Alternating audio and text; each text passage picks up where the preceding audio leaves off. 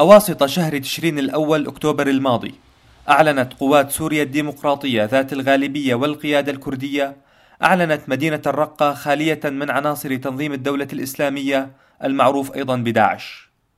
معركة مدينة الرقة استمرت أكثر من أربعة شهور وهي لم تؤدي إلى القضاء على وجود تنظيم الدولة في المدينة فقط وإنما أيضا أدت إلى نزوح كافة سكان الرقة المدنيين وإلى مقتل ما لا يقل عن 1800 مدني بحسب تقارير صادرة عن منظمات حقوقية سورية.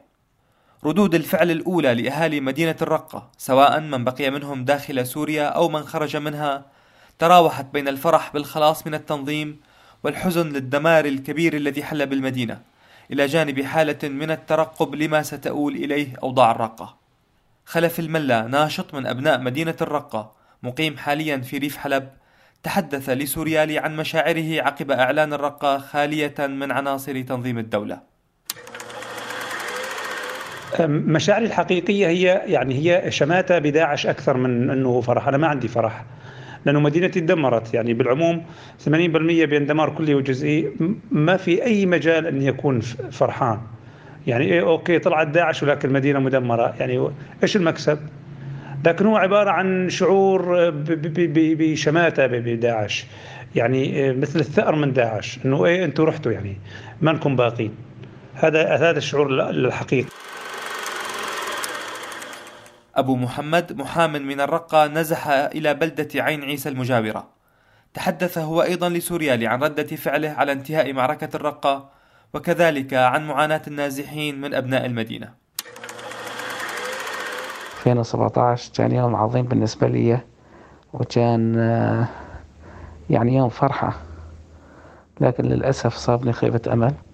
بعد ما شفت مناظر الدمار والخراب بمدينتي وكثير يأست وزاد آه، إحباطي وحزني.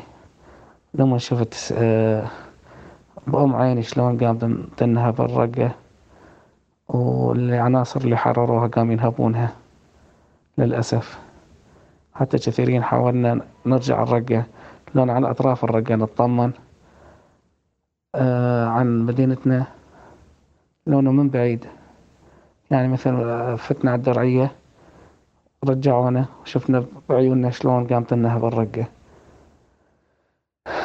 رغم هالشي أنا إن شاء الله من سمحهم بالرجعة لأني الحز آه، مانعين الرجعة من سمحهم بالرجعة أنا بدي أرجع إن شاء الله أنا وعائلتي.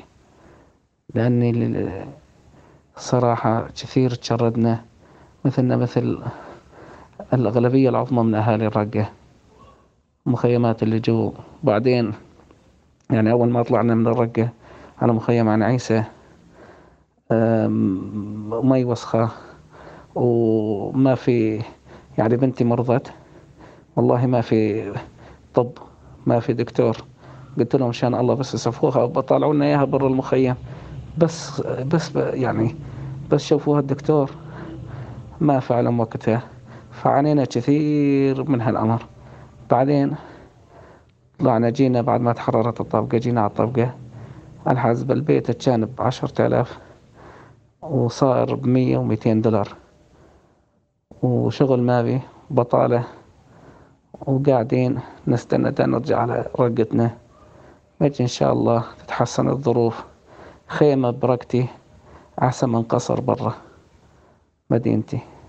والحمد لله أنا ماني ما عندي أي مخاوف آه بالنسبة للرجعة. وإن شاء الله من قالم أنه مسموح العودة للرقة أنا وعيتي راح نرجع.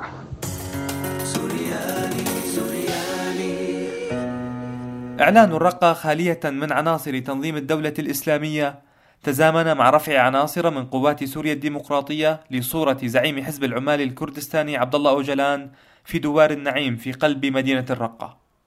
وتلا رفع صورة أوجلان انتشار صور أخرى تظهر أيضا تلوين بعض الأعمدة وواجهات المحلات في المدينة بألوان علم وحدات حماية الشعب الكردية، وهو المكون الأقوى والأبرز ضمن قوات سوريا الديمقراطية.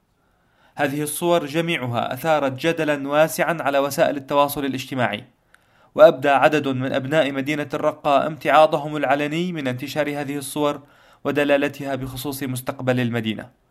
إلا أن للمتحدث الإعلامي لقوات سوريا الديمقراطية مصطفى بالي رأي آخر. في المدينة رفعت صورة السيد عبد الله وجلان لمرة واحدة في مدينة الرقة ورفعتها وحدات حماية المرأة كأحدى الفصائل المشاركة في حملة غضب الفرات. كقوات سوريا الديمقراطية لا نعتقد أنه من الأصول الديمقراطية إذا صح التعبير أن نمنع فصيلا رئيسيا من فصائلنا من التعبير عن نفسه ورفع صور شخصية فكرية وفلسفية كالسيد وجلان وهو أحد أبرز سجناء الرأي في العالم. ورفع صورة كان يعبر عن وحدات حماية المرأة. نحن نحترم السيد عبد الله وجلان لكن رفع تلك الصور كان يعبر عن وحدات حماية المرأة. هذا أولا. ثانيا امتعاض هؤلاء البعض لا أعرف لماذا لم يشعروا بالامتعاض عندما كانت داعش تعيث فسادا في الرقة أو عندما تناحرت فيها الكتائب المسماة بالجيش الحر وباعت كل مضخات الري في مدينة الرقة إلى تركيا عبر معبر الأبيض لم يمتعضوا للكثير من الجرائم داخل الرقة لكن كون السيد جولان ينتمي إلى القومية الكردية شكل لديهم امتعاض أو أنه يعادي تركيا شكل لديهم امتعاض عموما أهل الرقة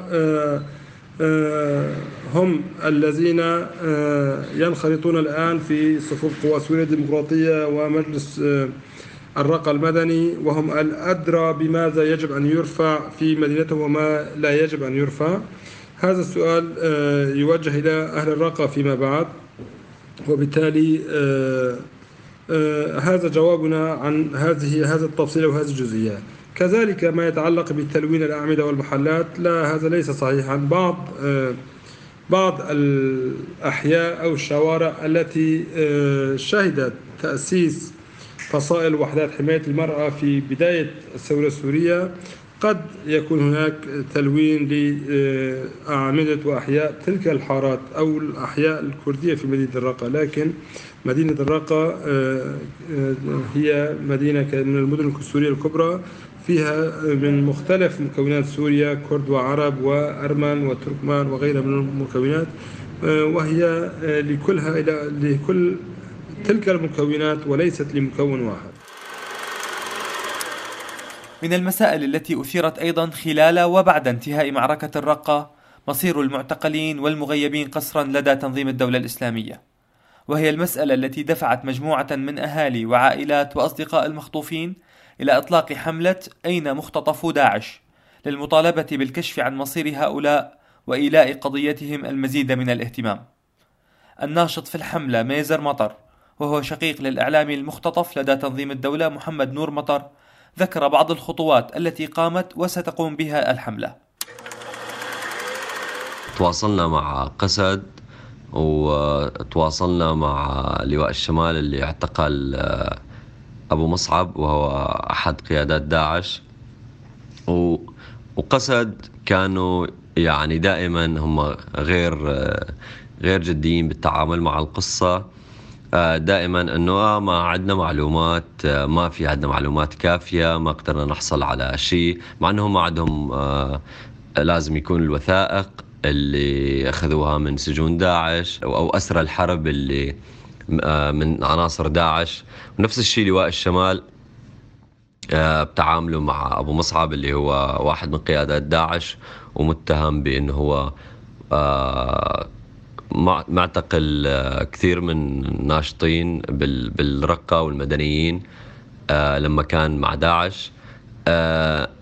كلهم بصراحة يعني ما في ما في تعامل جدي مع القضية. هم بس إنه عم يسايرونا إنه إذا عرفنا شيء راح نخبركم. يعني ما في أي اهتمام منهم. كل محاولاتنا بالتواصل معهم لسه يعني ما في أي تعامل وردود جدية منهم ابدا. آه رح نحاول نتواصل مع جهات حقوقية دولية لتساعدنا بالضغط على الجهات العسكرية اللي موجودة داخل سوريا اللي هي حاليا عندها آه أسرى من داعش مثل الجيش الحر أو قسد. آه ليكون في إجابات حقيقية عن مصير المختطفين إن كان قتلوهم داعش لأنه في سمعنا إخبار ممكن إنه يكون قتلوهم حطوهم بمقابر جماعية وفي أخبار تقول إنه آه، نقلوهم على غير سجون. بدنا نعرف الحقيقة آه، وين هذول المخطوفين شو مصيرهم هل هم لسه عايشين أو قتلوهم أو في جزء منهم محطوطين بسجون أو نقلوهم. يعني في كثير في كثير أسئلة بدها كثير أجوبة راح نحاول آه، نبحث عنها بالفترة الجاية. و وبنفس الوقت آه، في في ناس يعني بيتعاونوا معنا داخل سوريا عم نحاول نحن وياهم نبحث عن أي دليل أو أي طرف ممكن يوصلنا للحقيقة عن مصير آه، المخطوفين.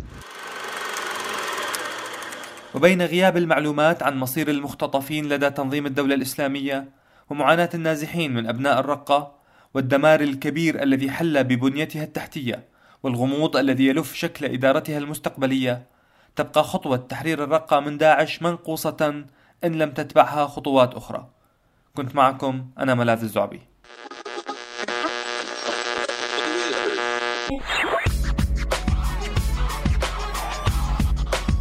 عم تسمعوا راديو سوريالي.